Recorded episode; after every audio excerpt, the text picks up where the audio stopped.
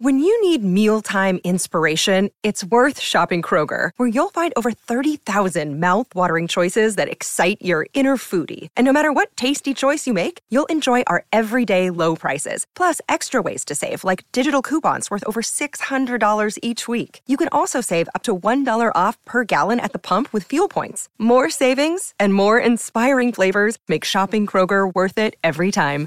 Kroger, fresh for everyone. Fuel restrictions apply. I'm Alex Rodriguez. And I'm Jason Kelly. From Bloomberg, this is The Deal. Each week, you'll hear us in conversation with business icons. This show will explore deal making across sports, media, and entertainment.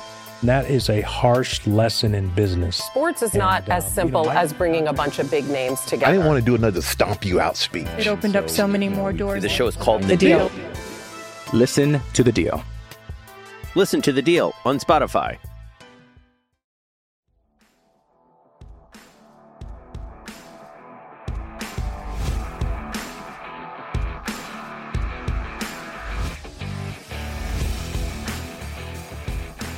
Hello, hello, and welcome to the Tip of the Iceberg podcast, brought to you as always by InsideThePenguins.com. I'm your host, Nick Berlansky, joined as always by Nick Horwat. And the Pittsburgh Penguins, they did lose on Sunday by a score of two to one in overtime to the New Jersey Devils at the Prudential Center. And Horwat, before we get into the game, before we get into Pettersson's too many men on the ice, before we get into everything we're going to talk about today, trade targets, all that fun jazz. I want to tell you that whenever I saw a final score of two to one, I watched the game obviously, but whenever you look back and you see that final score of two to one in a matinee game at the Prudential Center, you just shrug your shoulders and say, Yeah, that sounds about right, don't you? Yeah, it's and in, no less in overtime. It was uh, a perfect storm of that's exactly how that game would play out. Mm-hmm. The Penguins in matinee games struggle sometimes. You know that it's it's not a friendly relationship. Uh, the Penguins and the Prudential Center uh, historically have not gotten along, and tack on the overtime loss, and that just makes sense for 2022-23. Um, it was just exactly how you'd expect the game to turn out, and I would also say that if you look at this game in a vacuum, I'm going to say this in a vacuum, you go, ah, you know what? We'll take the points because it's a tough team this year. Mm-hmm. We're playing at Prudential Center in the afternoon. We'll take the point and move on. But you have to expand this vacuum right now because that is our eighth overtime loss of the season. And we're still trying to find a little bit more consistency in the win column. It's been hard this year. It's not um, exactly where everyone had hoped to be. Mm-hmm. Yeah, when you when you look at the overtime issues, which we'll talk about a little bit deeper in, in a few minutes here. But they kind of trouble you because this team should be good in overtime. Um, but before we get to that, there was an entire 60 minutes mm-hmm. of play for the Pittsburgh Penguins in which they looked very good against a very good team in the New Jersey Devils. They quite literally outplayed the Devils at five on five throughout the entirety of the game. And as we've been asking for for a long time, they got better as the game went along. You look at it, um, maybe not in the statistical category, but I thought that they overall, if you just, you know, eye test wise, they looked better in that game. 71% of the expected goals for at five on five in the second period, 60% in the third period against a team like the Devils, who really makes their mark at five on five. Like they're a great team on the power play, but their five on five is where they, the, you know, the butter is made for them and they were not able to really stand up to the Pittsburgh Penguins in possession and expected goals, which is a good sign for the Pittsburgh Penguins moving forward. But you're just not able to capitalize on your chances. And I mean, the biggest one that stands out is two and a half minutes into the third period, Ryan Poehling in his first game back from injury gets a great opportunity with Vitek Vanecek out of position. And you clang it off the crossbar. Even Steve Mears on the broadcast said he scored. Oh, he didn't score. So uh, it, it's it's tough for the Pittsburgh Penguins to swallow that loss, especially when you should have had the two to one lead right there. Yeah, it's it's a tough one. I mean, Vanecek made a great great play to get back, and that hurts. And sometimes that'll happen, but you still have to answer in a different way. Um, oh, I don't remember the numbers off the top. I mean, how many power play opportunity power play opportunities do we have? Because it seemed like more two. than zero. Yeah, it was two, and then New Jersey only had one, which felt a little weird. I mean, that's it was a pretty well disciplined game, I guess you could say. I mean, oh well, sorry, no. Devils had two. You gotta remember they won on one. Oh, that's right. I was look. I think I checked after regulation for some reason. Yeah, they had uh, uh, Rickard Rakell for holding. Oh, that's right, because that's what ruined our first power play opportunity. Mm-hmm. Which, by the way, we they gotta stop doing that. Yeah, gotta stop doing that. I get this power play is kind of eating it this season, but you're not making it easier on yourselves by ruining, uh, by ending your power plays early. Mm-hmm. No, it's sure it was a well disciplined game. It, just looking at the box score here, looking at the hockey reference summary, the scoring summary, and the penalty summary, it looks like a very well maintained New Jersey Devils hockey game. Mm-hmm. You know, three goals in total, had to go to overtime, and there was f- four penalties between the two teams, mm-hmm. and one of them was a bench penalty. It's uh, that, that's a struggle for the Penguins to play in that place, isn't it?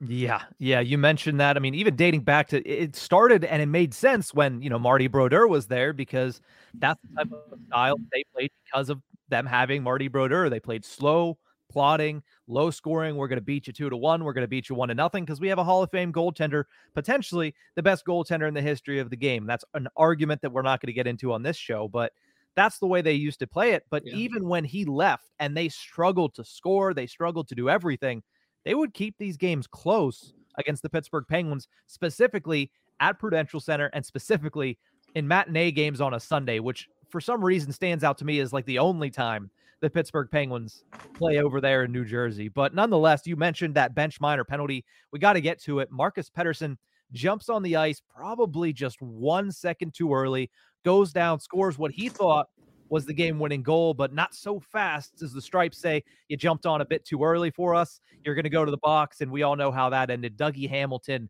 who was basically automatic against the Pittsburgh Penguins on the power play, ends the game, gives the Devils the win, and sends the Penguins home with only one point instead of the two that they thought they had gotten. For what? First and foremost, was that the right call by the referees? Absolutely. Mm. Absolutely. It's no one, I don't think anyone's really been questioning this questioning if this was the right or wrong call. It's it's a little harder to uh, have a too many men on the ice call be wrong.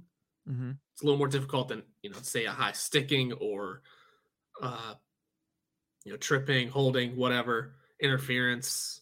It's this one is a little more cut and dry. You know, it's mm-hmm. it was the reason why Sullivan was golf clapping the officiating crew in where was it? Ottawa. Uh, in Ottawa. Um, because they got a too many men on the ice call, correct? Because that's again, you can't miss those. Sometimes, like we over we was it last season, Tim Peel, I believe it was, had his mic, you know, leaked out of um, him pretty much saying that they're trying to look for an even up. Okay, so imagine a, a ref is looking for an even up, but that happens. Well, you have to make that call because that's that one's a bit more of an obvious one. Um, the blatant calls, you're good. They're a hundred, nine times out of ten the right call. Mm-hmm. Sure, there might be some obscurities with it, but that's just that comes with the game. Uh, but this one was pretty clear. This one was mm-hmm. pretty clear. Nothing we could do about it. And you know, Pettersson took the blame. He took the fall. He did. Uh, Sullivan said it was the right call. There's nothing much we can do about it other than, you know, show a little more patience. I guess. I get, you know, Pettersson thought he had his first goal of the season, thought he won the game. That's you get it. You know, the, he's you're excited. It's it's not a you know, it's not like a firing offense or anything like that or fireable offense. It is just a you got a little anxious, you stepped out a little early. Um, mm. It's an understandable play almost where it's mm-hmm. you, you do you do it to be smarter, yeah, but you get it. Dude hasn't scored yet this year. He's probably itching for one. Saw his chance and was just a little too early. Let's say he is onside though. Let's say or uh, let's say he waits that second that you said and pops out at the right time. Yeah, we're having a bit of a different conversation because I don't know yeah, how much sure. that second changes. Uh, but tough, uh, tough play regardless. And yeah, you know, you don't want to blame him, but he he'll blame himself, and it's just hard. Well, Not ideal. And here's the thing I, I, mentioned, and you mentioned, and you're correct, that that's an obvious call for the referees when it happens like that and it's as blatant like that. But let me not just say the fact that it's Pettersson jumped on the ice about a second too early, but not only that, a good job by the New Jersey Devils' second guy back because he was hustling to get back in the play. If he would have just skated it slowly, they would not have called that because Pettersson wasn't technically in the play until he got the puck on his stick. But the problem was, if he hadn't jumped out too early, they wouldn't have gotten the two on one because of the way that that trailing devil was coming back. If he yeah. was if he was lagging it and he was out of the play and he wouldn't have been even close if Pettersson would have waited, they wouldn't have called it.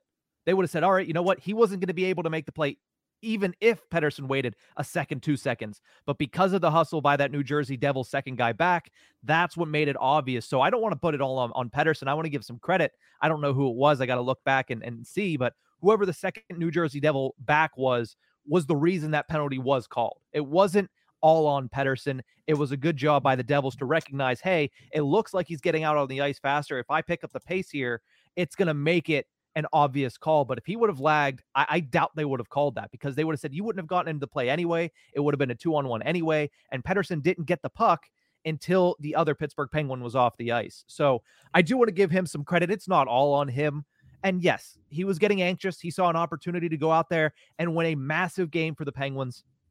And it just cost him at the end. And, you hate to see it for a player that's been as good as Pettersson for the Pittsburgh Penguins on Thursday. I gave him an A plus in our midseason grades. That mm-hmm. was the highest grade. I, I gave him a better grade than Crosby and Malkin. I mean, for for different reasons, not for for play on the ice, but he's having a great season. It's an unfortunate mistake, and and I know that he's taking it on the chin as you saw in the post game. But yeah. let's talk about the issues in overtime as a whole, because as you mentioned, this is an overarching issue that is uh, really plaguing the Pittsburgh Penguins.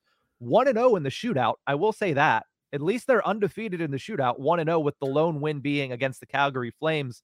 Uh, Evgeny Malkin putting it in the back of the net there. But 2 and 8 in overtime, making a 3 and 8 total in time in games that have gone past 60 minutes. Horwat, that's a massive issue, but why do you think they struggle so much in that extra frame? I don't know. I don't know. I think we had we just we talked about this a lot last year. And I think I fell back on they play too boring. They play to they play to watch the other team make the first mistake and try to attack, which a lot of teams do, but they're being too passive in it. It's like it's like watching their power play.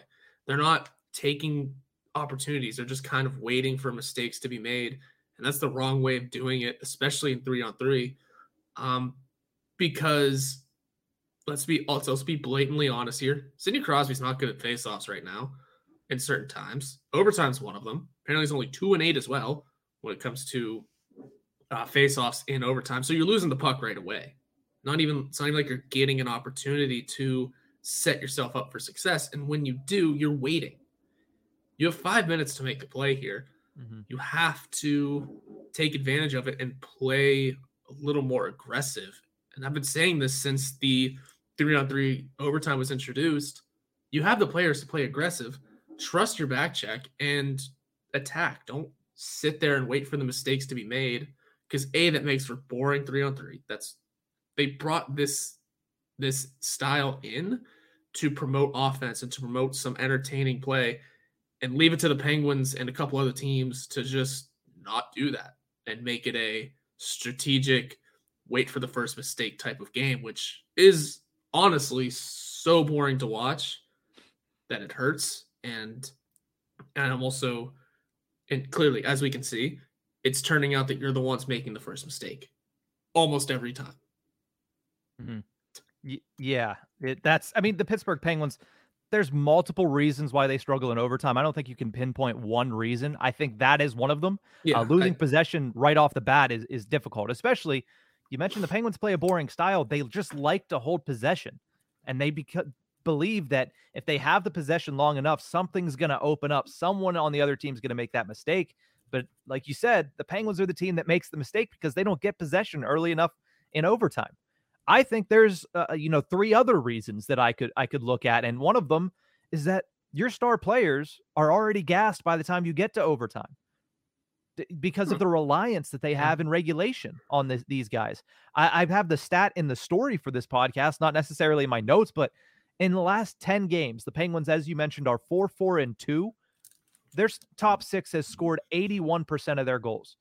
You can't have that. Like, I understand that, yeah, sometimes it's going to be over 50%. Sometimes you're going to rely on those top six guys more, but these are the only guys scoring. Like, Ty Smith has a goal. Jeff Carter has one. Uh, Kasperi Kapanen has one. Mark Friedman has one, but the rest are, you know, Rickard Rakell has four. Guentzel has five. Zucker has five. Crosby, but they all have multiple goals. The only top six guy in the last 10 games that doesn't have multiple goals is Bryan Rust. So you're over relying on these guys in regulation. By the time you get to overtime, they're the only guys playing. They are already gassed they can't go out there and stick with these other teams that have been rolling four lines through the entire game like the Devils did to the Pittsburgh Penguins yesterday. I think the other two issues to me are they've made bad decisions, bad turnovers, take bad penalties. And yesterday, you know, I, I, I, you know, Pettersson, a second here, a second there, that's not a penalty and that's a win. But it ends up being a penalty because you got over anxious. They've taken bad penalties in other overtimes this season as well. Uh, and I think also when it's three on three, the biggest issue that I see is their defensive spacing is horrendous. I mean, too many times do I see them lose a man in the defensive zone. Part of that is I don't think they always play man to man and three on three. They play a zone style to try to continue to keep these guys a little bit more fresh. But too many times do I see, hey, you know, the entire left side of the ice, there's one player over there and he's not wearing a Penguins uniform. And all they need to do is make that one pass. And it's a perfect opportunity against Tristan Jarry. And I thought that he made a couple saves on Sunday afternoon where that game should have been over. Like if it wasn't for Tristan Jarry, that game should have been over. And the Pittsburgh Penguins are lucky that Jarry kept a minute in overtime as long as he did. But you can only do so much whenever you go down four on three. That's almost as we've seen since they went back to this style. That's almost a guaranteed goal. Yeah, no, absolutely. And you also have to look at the two wins that we have picked up in the overtime frame uh, not even the shootout one, just the two that we picked up in the overtime frame, they came from a power play opportunity against Buffalo. Mm-hmm. Yep. And and the uh, trying to lose every game possible Anaheim Ducks. Don't listen. It was Trevor Zegras on a breakaway against Casey DeSmith. That's a guaranteed goal. He knew what he was doing. They're mm-hmm. trying to lose. He could have ended that game so quickly. He yeah. attempted to pass to Cam Fowler he had that not happened, we'd be having a much different discussion about the power play again, and we probably would have had or power play overtime, and we probably would have had it sooner because we would have lost in overtime to the Ducks. Yeah, I would have been way more upset about that game. I already was, but had it not been for that, we wouldn't have had that win there because, like I said, Trevor Zegras immediately would have won that game for them. Mm-hmm. Casey Smith pretty much said as much. I mean, he said, "Yeah, he's the shootout guy." I don't. I wasn't expecting it, and neither was he. Said uh, someone else, but it was Cam Fowler. Wasn't expecting him to pass it either. Mm-hmm. I mean, it's good that DeSmith was ready for the shot, but I mean, come on, you're not stopping him, especially the way DeSmith has been playing this season. But those are your two wins. Those are your two overtime wins against a Buffalo Sabres team on the power play. Not good. And a, like I said, against an Anaheim Ducks team trying to lose, where you got lucky that Trevor Zegras made the first air quotes mistake mm-hmm. in that overtime. So you can't make the mistakes, and they're doing a lot of it, and they're losing possession early. All of these things are culminating into the same reasons of you just gotta be better. You're leaving so many points on the table. I mean, imagine what it's eight overtime losses. Let's say we pick up four of those. We're suddenly, oh, look at that. Not in a wild card spot. yeah. I don't know. Yeah, it, it is tough. And, and I think also for the story, check it out on Inside the Penguins after this podcast drops.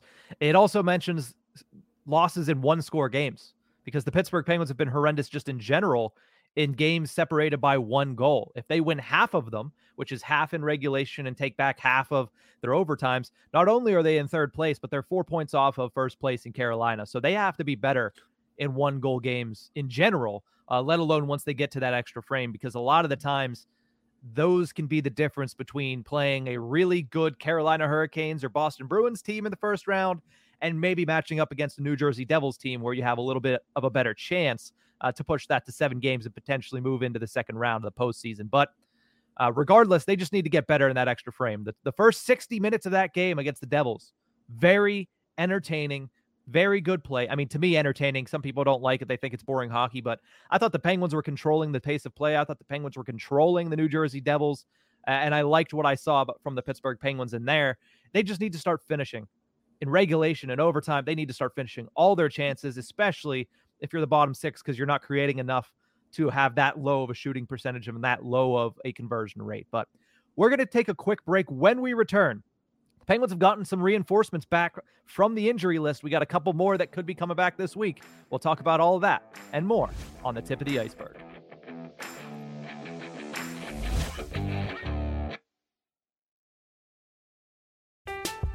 I'm Alex Rodriguez. And I'm Jason Kelly. From Bloomberg, this is The Deal. Each week, you'll hear us in conversation with business icons. This show will explore deal making across sports, media, and entertainment. That is a harsh lesson in business. Sports is not And, uh, as simple you know, as bringing a bunch of big names together. I didn't want to do another stomp you out speech. It opened up so many more doors. The show is called The Deal. Listen to The Deal.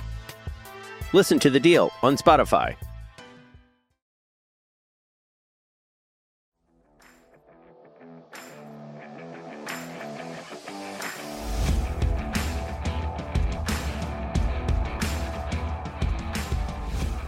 Welcome back to the Tip of the Iceberg podcast, brought to you as always by InsideThePenguins.com. I'm Nick Berlansky. That's Nick Horwat. And the Pittsburgh Penguins, as they often are, have been dealing with injuries a lot since the middle of December. They were healthy for what? That was a stretch of six games, the longest since like 2001 or something like that. Ridiculous stat nonetheless. But after that, obviously, plenty of injuries to be dealing with for the Pittsburgh Penguins. But right now, they're on the other end of some of them. Uh, Ryan Poehling returned on Sunday for his first game back. Nine minutes and 12 seconds of action, three shots on goal, one hit. And of course, we mentioned it. Uh, missed an easy goal by shooting it off the crossbar with Vitek Vanecek down and out.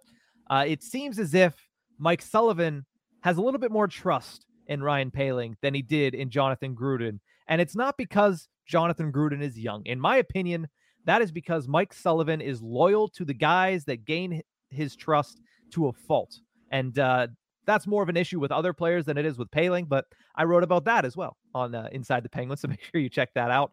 Uh, but Poehling, good to get him back on the fourth line. I think that does boost it a little bit in the bottom six. Jeff Petry, Horwat, returned on Friday, has picked up an assist in both games since coming back from injury. More importantly, has eight shots on goal in two games, four in each outing, and he gives you an actual number one defenseman.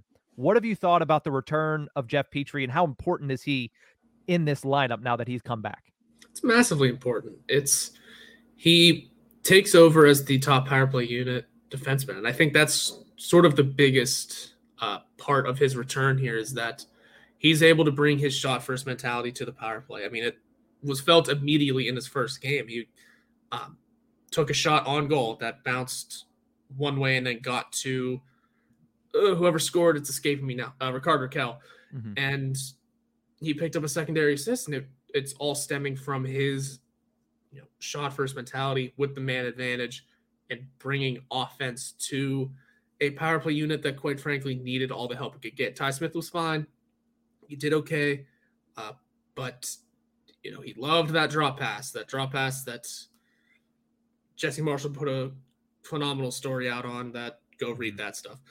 It's it's better to have Jeff Petry in there. Like I said, as, good as T- Ty Smith may have looked, he's not the ideal player for the situation. As, and given the situation he was in, he, he was thrust right into it immediately. He didn't have time to sort of grow into it. It was here's your one practice. We're gonna help you scratch you for a game to get in another practice, and here you go. Have fun. You're playing top line minutes. You're playing in the first power play unit. Become Chris Letang for us. No, it's just not going to happen to the 22 year old. And he's been healthy scratch since. But I mean, Jeff Petry coming back in and assuming his position again. Um, we would have questioned Jeff Petry on this team a couple years ago, but I think things have changed. Uh, he's a much different player. I, that I believe that uh, helps this team way more than he hurts it, and it's good to have that analytically perfect line almost of him and Pettersson put together mm-hmm. again. Yeah, the biggest thing with Jeff Petry, whenever he went down with an injury, we said is, you know, Jeff Petry being here and playing the way that he had, especially with Marcus Pettersson, which is great to see those two back on the ice together again. The biggest thing was it's allowing Chris Letang to not have to play 27 minutes a night. Yeah. And when he went down, we said, man, this is going to be a lot of work for Chris Letang again, and that's not what you want. And then, of course, Chris Letang goes down, and you're looking around saying, well, uh, we don't know what to do now, uh, now that both guys are out. But getting Jeff Petry back is huge. You can just tell uh, by the command that he has with the puck and the command that he has on the ice how much of a next level he is at. And there's a reason he's the highest paid defenseman on the Pittsburgh Penguins. Not to say that he's better than Chris Letang, but you allow that much money for a slot like that because you can trust him to be that number one guy. He has the pedigree of a number one guy. He was that last season for the Montreal Canadiens when Shea Weber went down and has yet to return. Uh, but he brings a level that none of these other guys, especially on the right side, can really touch except for Chris Letang. And you can tell that that was sorely missed. And getting him and Jarry, who we'll talk about in a second, back at the same time just exponentially increases the odds of having good defensive hockey and keeping the other team below three goals a game, which they were able to do the last two games. I think Petry and Pettersson is a phenomenal pairing. I think Mike Sullivan would be an idiot to separate them, which he hasn't yet. Uh, so cheers to him for that.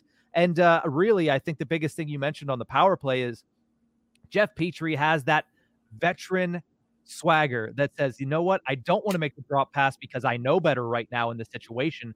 I'm not going to just do what I'm told because I have the leash to be able to make a mistake. Whereas Ty Smith, you make a mistake. We saw it so many times with younger players who haven't gained Sullivan's trust yet.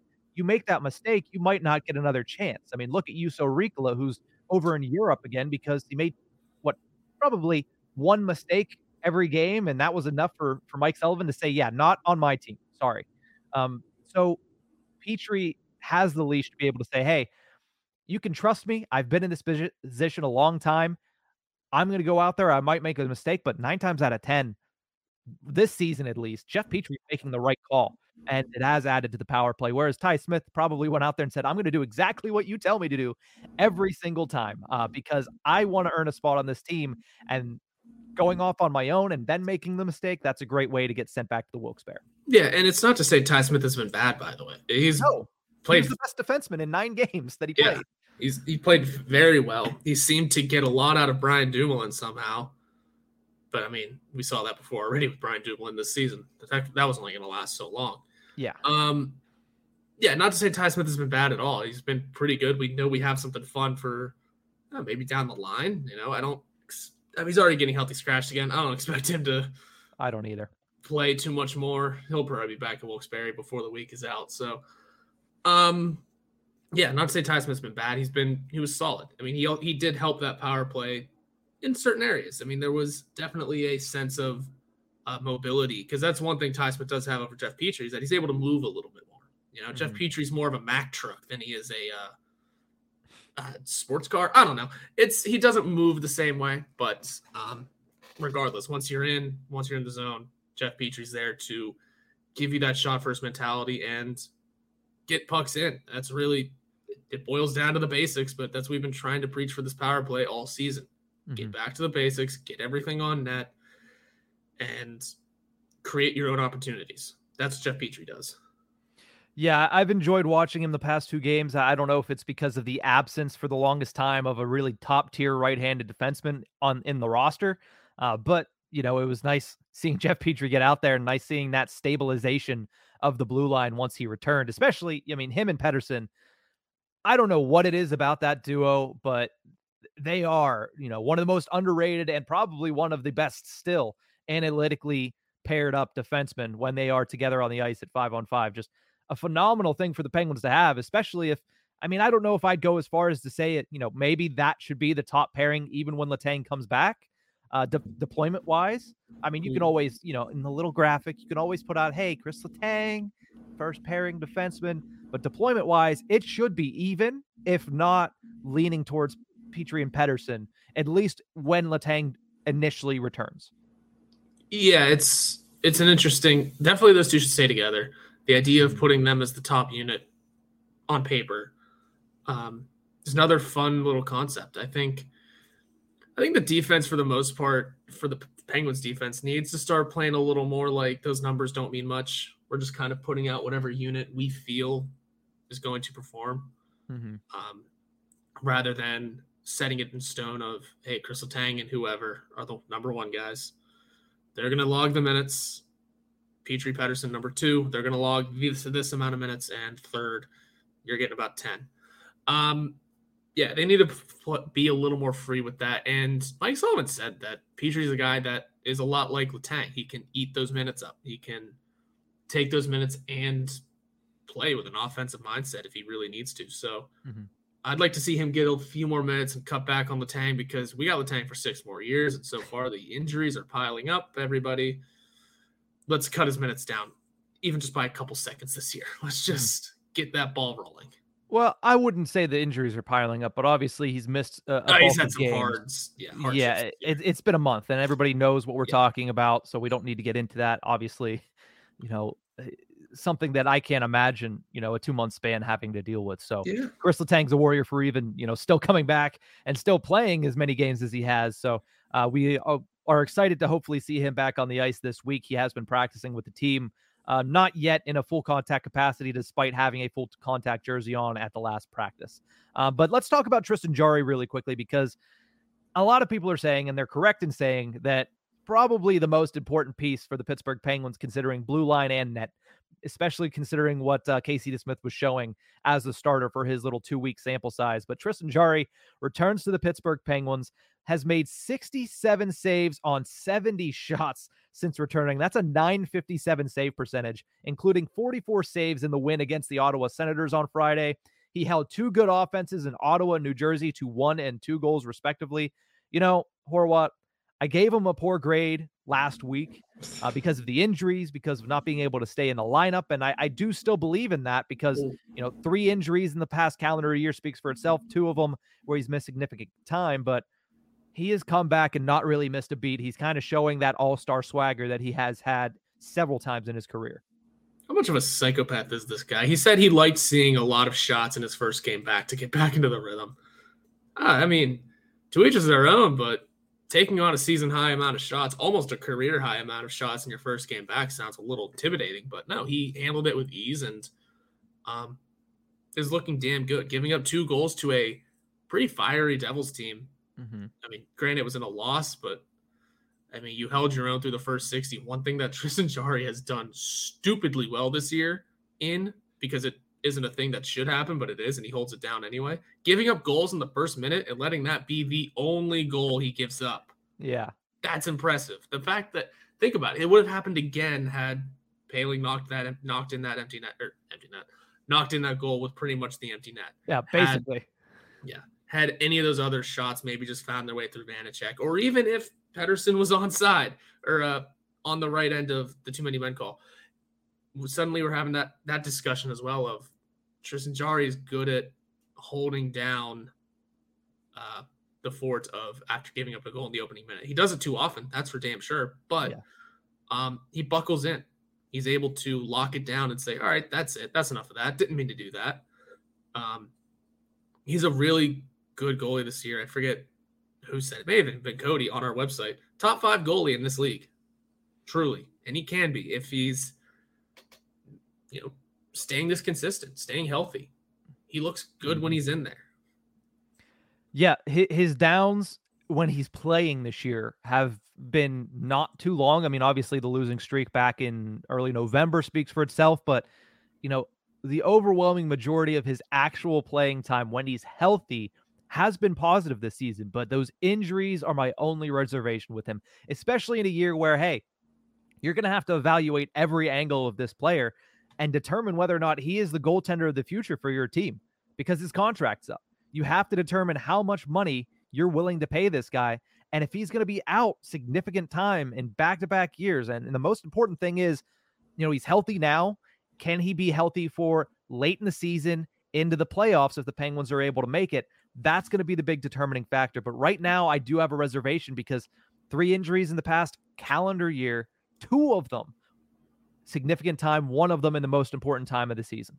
So it's good that he's back. It's great that he's performing the way he has. I like Tristan Jarry, don't get me wrong, but I am a little bit worried about the injuries, especially because he's playing behind a team that doesn't quite protect him as much as other teams do in the National Hockey League for their star goalies. They don't keep guys out of the crease just because they don't have the horses on the blue line to be able to do that. Petry being back will help. I think Dumoulin has done a better job of that this season. When Ruda comes back, that helps as well. But P.O. Joseph, Kris Letang, Marcus Pettersson, these guys aren't hard nosed black and blue defensemen that are going to keep guys out of the crease. And people on other teams know it. So Jarry's going to face some contact. If he can't stay healthy, that's going to be a huge determining factor in whether or not the Penguins bring him back and how much they bring him back for. And I agree with that. Like if he's going to be out in important times and important situations, then what is the point? Yeah. But yeah, it's totally fair. You do want to have faith in your guy and you have to show that you have faith in your guy too. So we'll have to see. I think there's plenty of season. There's enough season left for him to make his statements. Yes. And he has enough time to. He's got plenty of games here coming up to prove to be something. Mm-hmm. Um, yeah, I, I think he's going to be able to pull something out here. Yeah. I mean, the only positive is that, hey, maybe the yearly injury is done. Maybe that means he's going to be healthy the rest of the year. And if that's the case, it's a good thing for the Pittsburgh Penguins. They need him, certainly, uh, to p- play at the level that he's playing right now, which is probably hard to, to withstand. You know, 957 is a ridiculous save percentage. But if he's playing at somewhat the level that he's playing right now, the Pittsburgh Penguins are much better off. Um, and he's he's been tremendous since coming back in the lineup. But we're going to take a quick break. When we come back, we're going to start to talk a little bit about the trade deadline here. Rental or term, we're going to ask that question. And what position should the Pittsburgh Penguins target if they can only target one? Our weekly Pens poll. We'll get to those both after this quick break.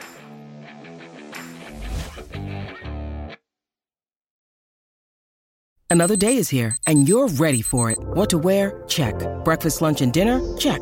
Planning for what's next and how to save for it? That's where Bank of America can help. For your financial to-dos, Bank of America has experts ready to help get you closer to your goals.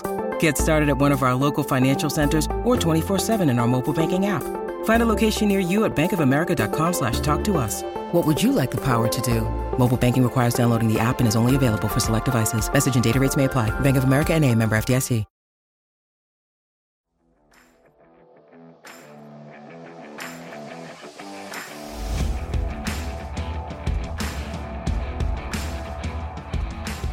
Welcome back to the Tip of the Iceberg podcast. Horwat, the trade deadline is on March 3rd of 2023 this year. So just about five or six weeks out from that right now. Of course, we've talked about Ron Hextall sitting on his hands, the need for the Pittsburgh Penguins to make a move. And we obviously have some names in mind, but this is not going to be that type of segment. What we're going to do in this trade target segment is talk about around what the Penguins need and what type of player they should be targeting. And then we'll let you give us some answers. Who do you think fits that mold? Who do you think would be a good player for the Pittsburgh Penguins? You can let us know by messaging us or by tagging us on Twitter at Iceberg Podcast or on Instagram at Tip of the Iceberg Podcast. Let us know what player you think they should target. But we're going to talk about the type of player. And first, I want to ask you before we get to our Pens poll do you think the Penguins should target a rental who's on the last year of their contract, expiring at the end of the season, or should they get somebody with a little bit more term? It's it could go either way. I'd say if it's a bottom six guy, you go for the rental hmm. because I mean the bottom six are people you can file in and out pretty easily. Although they end up being the most overpaid contract, so finding um, someone priced out in the in the free agency is possible. In the same vein, we need to put some faith into our youth and actually utilize them a little bit more. So I'd say if it's the bottom six, you go for the rental. If it's a top six guy, though, you manage to get a top six guy, top line defenseman, feel free to re-sign him. I mean, that might force Jason Zucker out, and you don't want to see that. But um, sometimes you just need to do the small things to switch your team around, uh, and that'd be my thought of it. If it's a top six player, top line defenseman, uh, yeah, hopefully you can get him to stay afterwards. Mm-hmm. If it is a bottom six forward, yeah, you're not going to move for a depth defenseman. Even a backup, you're not going to move for a backup goalie either. If it's a bottom six forward, let it can be a rental perfectly fine. That's, but it also depends on the player because I'm going to hold on to my Ryan O'Reilly thing for just a moment here because mm-hmm. he would play third line center and that is bottom six, but he's a guy you would attempt to resign just because of the namesake. So I guess it does depend on the name also, but that that'd be my thought process. Top six, you're going to resign him. Bottom, you, let walk. Did you just say you're going to resign Ryan O'Reilly for the namesake? Because he's that's a bottom. What do, that's what they do with Jeff Carter. No, That's why we're in this position. Now, no, you're not saying, hey, you know, sign him to an Alcatraz of a contract yeah. that can't be moved. But that's exactly what they did with Jeff Carter. Hey, you know, he's a big name, bottom six, performed well for us in a rental capacity, maybe two more years of this. And now you're looking at it and you're saying, why do we have the fifth oldest player in the National Hockey League on a no move clause for the next year and a half? So did, I, I, I don't I don't sign anybody because of that. That's that was a red flag, Horwat. Red flag. Word. I was gonna say the difference is Ryan O'Reilly is a proven not proven. Okay, hold on. Obviously he's proven. Obviously Jeff Carter was proven as well. Ryan O'Reilly has got some years ahead of him still. Okay. Ryan yes. O'Reilly is definitely a better player. I think that was more of what, I, okay. what I was going for is yes. We know we're gonna have if we were to re-sign Ryan O'Reilly, if we were to trade for Ryan O'Reilly and re-sign him, we know we're gonna have a bit more production out of him not only in the as an offensive threat, but also shutting down defenders. He's in the Selke conversation every year. That's yeah. part of why I went. Yeah, you can lose Teddy Bluger for him as well, yeah. easily, because he's going to bring the same amount of defense, get more notoriety for it, and also have an offensive output. Mm-hmm. Yeah, I'm just saying. You gave me a cardiac episode saying we're going to sign him because of namesake. I was like, what are we doing? Yeah, uh, namesake uh, was the wrong word. I think it's yeah. because he performs as a top six forward. Yes, but he wouldn't okay. be in the top six and on our team. Yeah, like Phil Kessel was, but to a lesser degree. I gotcha. Yeah, I gotcha. I'm just saying, you know, hearts pounded a little bit over on this side of the screen when I heard that. But uh no, to, to get back to the original question, rental or term, I would I would prefer a rental to be completely honest, for multiple reasons. And and I agree with you. If they can acquire a near perfect piece to go in that top six, then yes, do it. But that doesn't happen very often, and it's less likely to happen this year yeah. based on what the current market looks like. Rickard Rakell last season is an example. That's a near perfect piece that has meshed well, fit well, and you signed him to a longer term, but that was a rental at the time. Yeah. It was a rental. It was expected to be a rental, especially when it was him and Bryan Rust. Nobody expected both of those guys to be able to return on contracts this year. Decent job by uh by Ron Hextall there. Give him his flowers. But I don't see that deal out there for the Penguins. So get a rental for other reasons that are more important. Because as of right now, $20.5 million are going to fall off the end of the books at the end of the season. Now, with that comes some important pieces that you might want to resign. But the big names to consider, to me, Jason Zucker and mm-hmm. Jarry, they mm-hmm. make up more than half of that. And you need as much space as you possibly can. Just kind of reform this team and also be active in free agency next summer. Because we cannot sit here today and expect Ron Hextall to fix all the issues in the bottom six. That is an off-season dilemma that they're going to need to do. And if they go out and they get a piece and he has term and it doesn't work out, you're just painting yourself into more of a corner. So to me, the answer is a rental. Somebody on an expiring contract is who I'm looking for, unless, like I said, near perfect piece like Rickard Rakell. So I, I think we're both on the same page. Get a rental unless you can get somebody that's ridiculous. I mean, you yeah. like Ryan O'Reilly. I like Max Domi who's on a uh, on an expiring deal who could slot into that spot. And I know we said we weren't going to get into names, but I think it's safe to say that is the top name on each of our lists. You have Ryan O'Reilly, I have Max Domi. Yeah, and it's impossible to have trade discussion and not bring up names. Let's just be fair. It's tr- yeah, it's it's tricky. Um, because let's also not like you're saying, unless the perfect name comes along. Absolutely, yeah. Let's say we somehow land either Bo Horvat or who's the other one out of Vancouver because that's a dog show right now. Garland. Conor Garland. Uh, Garland. Wait. Conor Garland. Yeah, that's who I was thinking. He's always on the trade block. It's it's Horvat. It, it's you know Boeser. I'm thinking of Brock Boeser. Oh, you're thinking of Brock Boeser. I was like, they're all on the trade block. Yeah, I'm thinking Horvat, Boeser, and then Timo Meier squeezes into this conversation. Unless you land someone like that, yeah, absolutely, we're not. We're it should be a rental. Yeah, yeah, exactly. And I, I think you're gonna have to pay too much for those guys anyway. I mean, what Jim Rutherford's doing in Vancouver is horrendous um, to me. Like seeing what he's doing there, you know, not that not that we're getting much better work from Ron Hextall here, but the way that they treated Bruce Boudreau, I know this isn't a Canucks podcast, but that was Ugh. That was a masterclass at poor management. I mean, we give Vegas crap. That was way worse than anything Vegas has done. You know, yeah. just kind of stringing this guy along, making him answer questions about a job that he's clearly not going to have uh, and making him just basically sit there and being tortured. So that's horrendous. Uh, with that being said, a lot of Penguins connections there. Allvin, Rutherford were already there. Now it's Tocchet as the interim coach. Uh, Sergei Gonchar is going to be behind the bench there. So, uh, yeah, Pittsburgh West is certainly uh, a shit show as well. But uh, let's get to our weekly Pens poll, Horwat. If the Penguins can only get one player at the trade deadline, which might be possible and might be what ends up happening because of the market, which position should they target? Uh, the overwhelming majority say third line center, which we've both mentioned two three, third line centers that we believe would fit very well with this team. 66% of you agreed as well.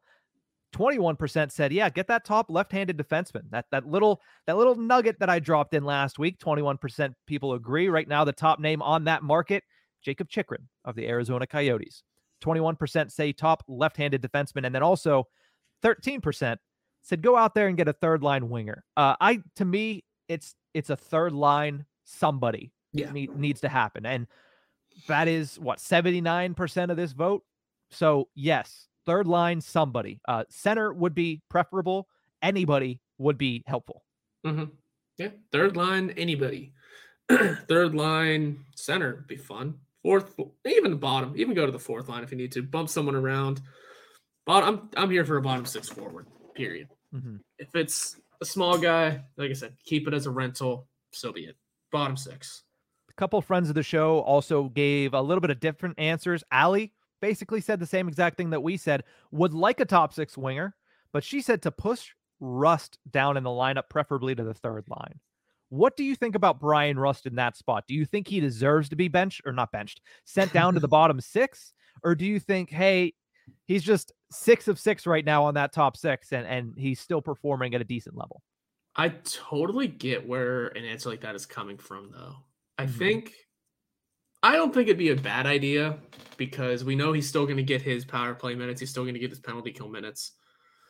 Um, and putting him to the third line, you know, doesn't necessarily wake up his scoring, but it becomes a threat down there, which is something we desperately need anyway.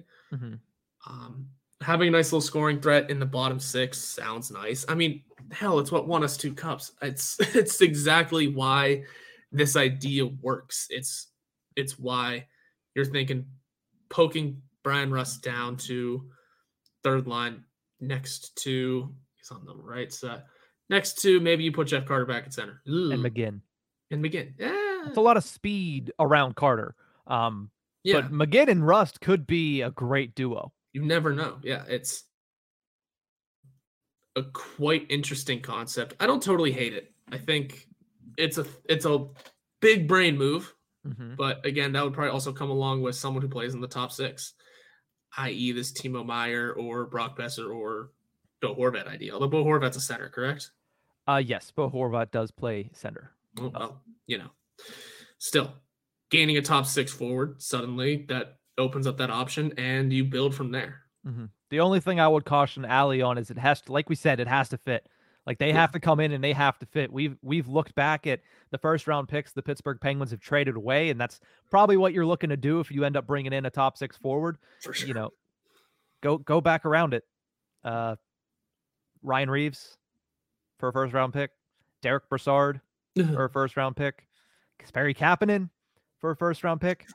It has to work well or it's not going to look good in the long run. So it has to be the perfect piece. I don't know if that piece is out there. I don't know who that is. Uh, I think Max Domi's a great piece. He's not the perfect piece. He's not sure. the piece to trade a first round pick for. He's not. It's just, he's just isn't. He's your third line center if you acquire him. So um, I'd like to see that too, Ali. Uh, I would too. Um, one other response that came in through that Pens poll, which I like. Uh, I like putting it up later in the week because we get more updated answers. I should probably start doing that. Uh, our good buddy Jeff Taylor from the Fly Penguins Fly Game Day podcast said, "I'd love a backup goaltender.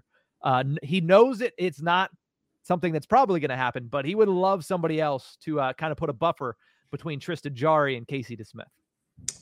Yeah, that's that one. That that's one that probably won't happen. But it, it's I totally agree. Um, I didn't want Casey DeSmith re-signed in the first place this season. I wanted somebody new, somebody fresh, and now clearly I look to be correct again. But that being said, uh, also I don't, I wouldn't say Dustin Tokarski's that much of an answer either. No, so they're both better than uh, Louis Domingue, I will say. But well, yes, I think, yeah, I think Louis Domingue. We just happened to catch the worst of the Rangers. Yeah, well, and a bunch of other aspects. That being said, let's not have nightmares, guys. I think, yeah, I totally agree with we could use a new backup goalie, but at the same sense, we could have used a new backup goalie to start the season. So stuck in that mud, nothing we could do there. I mean, he's here for what another season after this. Maybe that's an off-season idea. Yeah, I like maybe, the idea. I do absolutely want a different backup. Maybe you trade him. I don't know. I don't know how this management feels about buying players out. We know there was only ever one player bought out under the Mario Lemieux era which was Jack Johnson, which we're still paying $2 million this year for. Hey. Um, but hey, that goes down to $900,000 after the season. So I don't know. Uh, I don't. I don't know what the answer is. I don't know if you just bury Casey DeSmith's contract next year, or if I mean you can't really afford to go out there and sign another backup goaltender for over a million dollars. But maybe you go trade to tr- try to trade for James Reimer. I don't even know where he's at at this point. Uh, I believe he's in. I believe he's in San Jose. I think so. He was last time I checked, but you know, I don't pay too much attention to the San Jose Sharks. I'll pay more attention this week because the Pittsburgh Penguins play the Sharks two times in the next couple of weeks. We'll have to keep an eye on the Sharks. We'll have to keep an eye on the Caps, keep an eye on the Panthers because those are the next three opponents for the Pittsburgh Penguins leading up to the All Star break. Horwat, how important is it? Last question for them to get all three of these victories against these three teams that they should theoretically be in all three of these games and have a chance to win. Well, it's important at this point of the season, at this point of where we're at in the standings, it's important to win all games ever. Mm-hmm. Um, yeah, I think it's just going to be massively important to pull out. I'm going to say at least two, maybe get, um, maybe another overtime loss squeezes its way oh, in there. I hope I know. Not. I hope not too. Uh, but if it if there is anything to fall back on, let's say we win two and we take in another overtime loss, you were at least looking at points in your last handful. You know, mm-hmm. you can you can take out the fact that they're overtime losses and say to yourself, well, at least um which was that last one, two, three, four, five, six, seven. At least it's points in the last seven. Yeah. If we head into the break and say we gained standings points in seven straight, it is at least sounding a hell of a lot better than four, four, and two in our last ten. Yeah. So yeah, it does. You know what else would sound better than that though? Five zero oh and two in your last seven going into the All Star break. There it is, and you're absolutely right about that as well. Yeah, yeah. So we'll see what happens with that, but we will be back on Thursday with a full episode of the Tip of the Iceberg podcast. In the meantime, make sure you check out the feed for many episodes called Penguins to Go that come out usually Tuesdays, Wednesdays, and Fridays when I don't forget that I'm driving five hours in the morning. But that's mm-hmm. going to do it for this episode of the Tip of the Iceberg podcast. We will see you guys next time. Have a great week, Penguins fans.